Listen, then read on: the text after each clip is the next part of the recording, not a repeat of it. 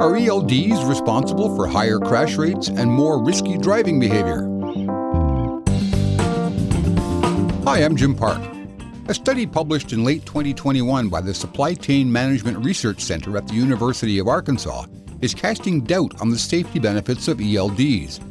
Researchers there found that crash rates and incidents of unsafe driving increased following ELD implementation.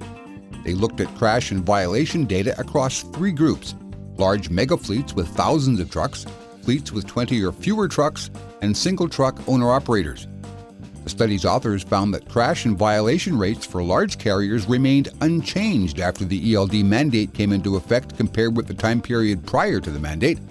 However, the owner operator group saw an 11.6% increase in the number of accidents, while fleets with 20 or fewer trucks saw a 9% rise in crash rates. For a look at the underlying reasons for the rise in crash and violation rates among smaller carriers and owner operators, I'm joined by one of the study's co authors, Andrew Balthrop of the Sam M. Walton School of Business at the University of Arkansas. But before we speak with Andrew, please remember to follow and connect with us on social media and subscribe to the Heavy Duty Trucking YouTube channel and to HDT Talks Trucking on your favorite podcast platform. I'm Jim Park. Welcome to HDT Talks Trucking. This episode is sponsored by Circle K. Get the most savings on every gallon when you fuel with the Circle K Fleet Card. Learn more at CircleKFleetCards.com. Hi there, Andrew, and welcome to HDT Talks Trucking. It's good to have you aboard, sir. Thanks for having me. You've sort of set the uh, the safety and compliance world on air with this new study you've just released. The research uh, that you've come up with has sort of indicated that um, maybe the hours of service rules and the ELDs aren't playing all that well together. Could you sort of uh, throw a little light on that for us? Sure, sure. Um, I should acknowledge uh, the two co-authors I have on this study, um, Alex Scott and uh, at the University of Tennessee and uh, and Jason Miller. Um, it was really great working with those guys on this study.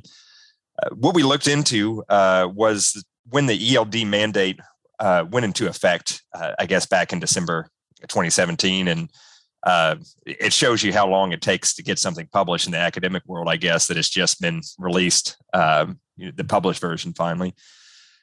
Uh, but we were looking before and after the mandate uh, went into effect, and to see the impact on uh, on safety as measured by crashes and uh, and in safety as measured by regulatory infractions, I guess, uh, you know, unsafe driving behaviors or hours of service violations.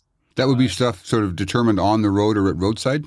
That's right. That's yeah, right. Okay. Stuff uh, monitored by FMCSA inspectors, the roadside inspections. Okay. Uh, and so we were looking at uh, comparing carriers that we thought were likely to be heavily affected by this mandate, mainly small carriers and owner operators and comparing them before and after to carriers uh, that shouldn't have been affected by the mandate because they already had ELDs in place. Uh, and these were the large carriers. We used a couple different control groups, uh, but the one we sort of settled on was this group of seven uh, large asset based carriers that are the JB Hunts and the Werners and the, uh, those kind of trucking companies and trucking companies that had had ELDs installed for a long time, um, going back to maybe the middle or even early 2000s.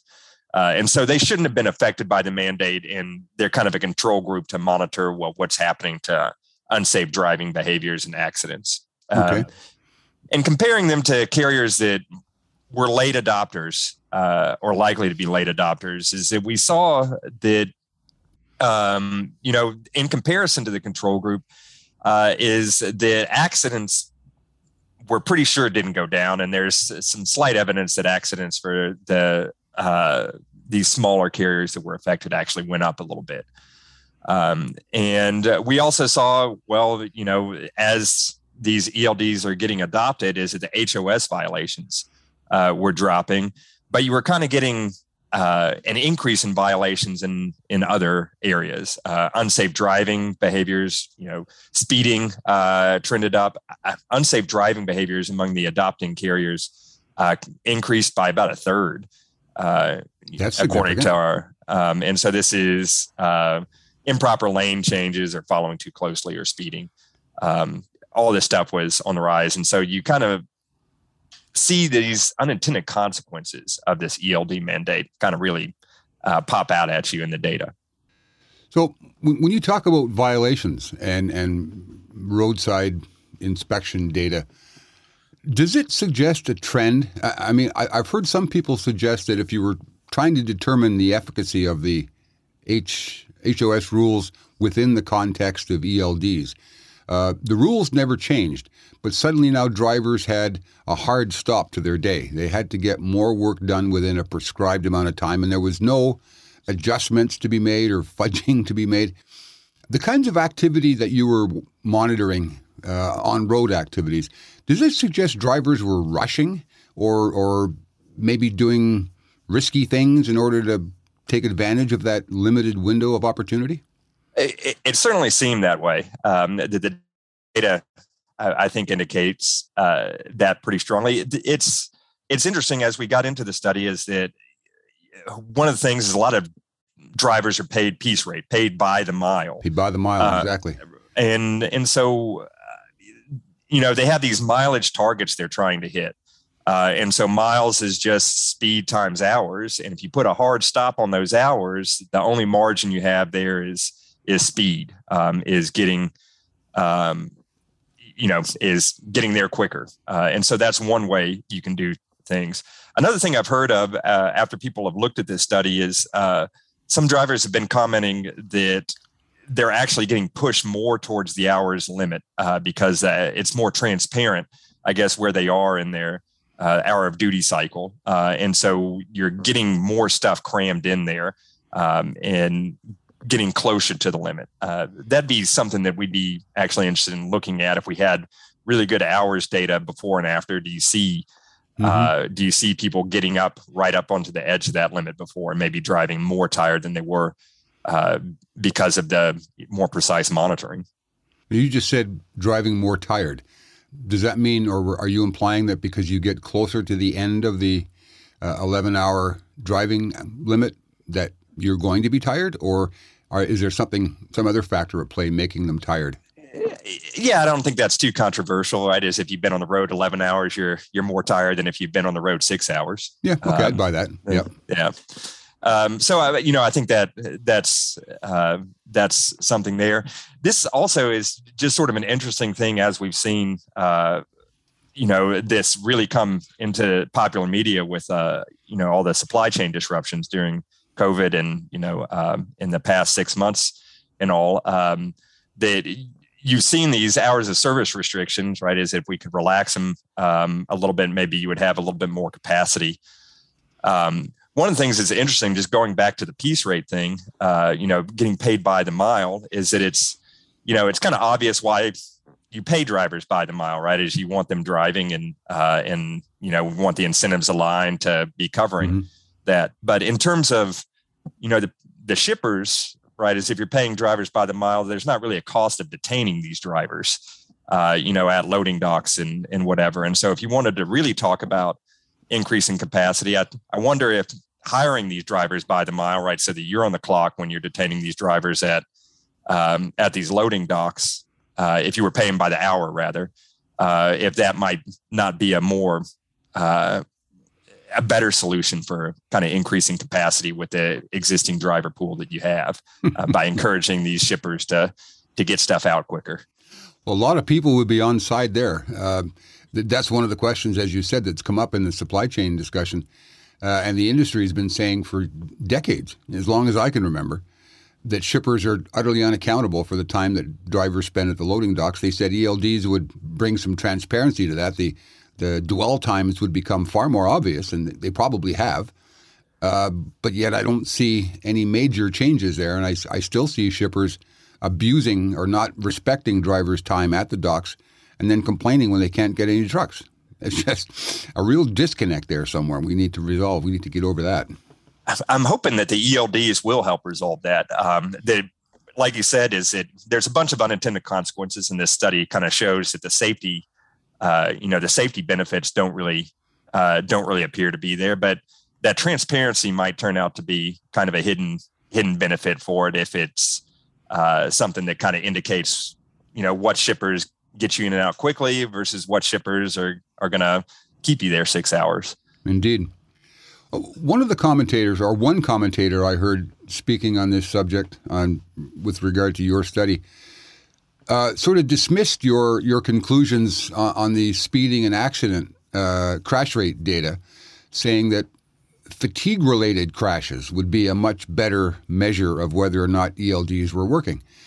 A, it's pretty tough to prove a crash is fatigue related, but that's not really the point of your study, was it? You weren't trying to dwell on or deal with whether or not drivers were doing this because they were tired, i.e., working too long or lack of sleep. But the, the obvious implication here is that they're rushing and making mistakes and doing risky behavior. So, is trying to determine fatigue in relation to this crash, speeding, bad driving thing an accurate way of looking at it? I think it's only one part of the story, as you uh, as you indicated. Is that uh, our approach to this initially was that this changes incentives. Um, that you know, if there is a hard stop on the day, is that uh, you know at and if there's a device you know on your dashboard that's telling you right that you have you know 20 minutes left, is it the incentives are all going to be there to rush a little bit more. Um, yeah. And so yeah, that's what we had thought. And I think you're right. Is that measuring fatigue related crashes uh, is difficult, and crashes itself is a really uh, is a really difficult variable uh, to to deal with because there's a lot of things that go into crashes. Is what is the road conditions like? How were how congested was it? What are other drivers doing uh, around you um, that determine the crashes? Is that the violations you know the kind of driver behaviors is indicated by those violations i think is uh, is a less noisy variable and that you see that speeding goes up uh, and that unsafe driving goes up is uh, pretty indicative of mm-hmm. you know the incentive kind of thing that drivers are rushing more um, to get the loads done in the in that uh, that hard window. Yeah. You weren't looking at this aspect of it particularly but people dot and fmcsa and others point to ELDs um, or point to the violation reductions seen since ELDs emerged as as part of this success story. Well, we're not getting any violations, therefore drivers must be safer. Well, most of those violations were form and manner violations. And if now you've got an automated system collecting all that information, there's less opportunity for drivers to make mistakes, i.e., fewer form and manner violations.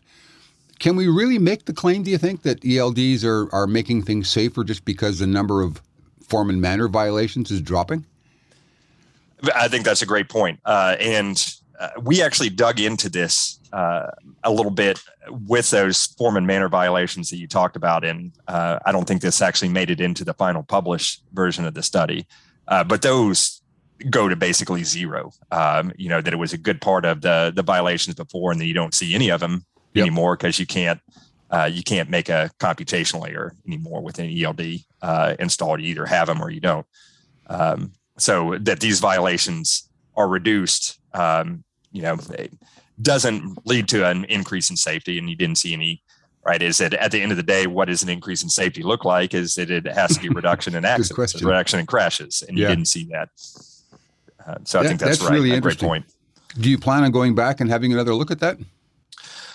Uh, there's a lot of different stuff out there. Uh, there's no immediate plans to revisit this, but I, you know, if you had, uh, I think it is an interesting study that you brought up. If you had good, good data that ELDs actually make possible, where you see where people are in their driving cycle, and you know, uh, have they gotten more towards the limit uh, as time has passed with these uh, with these devices installed on trucks, and are they more likely to have an accident later in the duty cycle? Um, that this uh, this would be interesting to look into for sure. well, it would seem uh, in in bringing the ELD mandate forth, Congress was probably onto something, a good idea, uh, but it looks like there were some failures in the implementation of it, and certainly failing to take human nature into account. Uh, and the way drivers are going to react to a, uh, an imposed limit on what they can do. Uh, do you have any recommendations for FMCSA or DOT going forward onto how they might take uh, this, the results of your study into account when crafting any uh, updates or, or you know improvements to the rule are concerned? Uh, well, um, I don't know if I'm smart enough to have really good recommendations that uh, that I'd want to put myself on the hook for. One of the things that uh, people have talked about that I guess we should touch on here, um, and that my co-authors are kind of conflicted about, um, is uh, is speed limiters and how they interact with the ELDs. Uh, and so okay. earlier studies that um, showed safety benefits to ELDs were all uh, done, um, you know, with kind of bad data. Uh, and what I mean by bad data is it's all companies, you know, these large companies that had speed limiters already installed on these. And so, um, you know, if we were talking about the mileage targets that you have, uh, and then you limit hours and you also limit speed, right? There's no flexibility anymore. And, you know, um, you don't have this unsafe driving behavior. You wouldn't increase, see that. Right? Yeah. You can't say right. Yeah. Um, and uh, with the ELD mandate went in, went into effect, right? Is you have a lot of trucks that don't have these, they can adjust on there.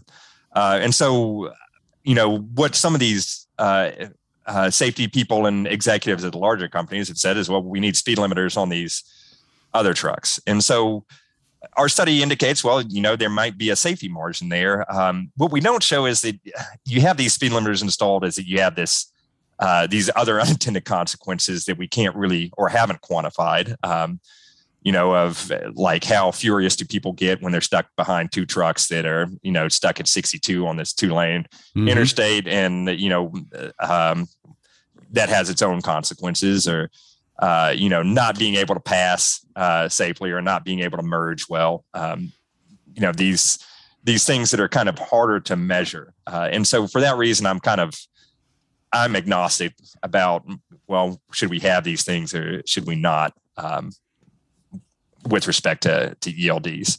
Um, you know, and then we talked a little bit about the transparency uh, that comes along, and uh, nobody likes somebody having nobody likes having somebody look over their shoulder uh, while they're doing their job all day long. But there can also be some uh, some efficiency gains uh, that can potentially come out of having this this stuff more uh, more widespread. And so, uh, one of the things you know, as an economist, that I'm interested in is that better data coming from having uh, more telematics out on the roadway in terms of where the truck's going, what do shipments look like? You know, can you um, you know, can shippers and carriers monitor how the how uh, the market is performing in different ways is it conceivably gets you uh, better loads um, you know all these kind of all these kind of things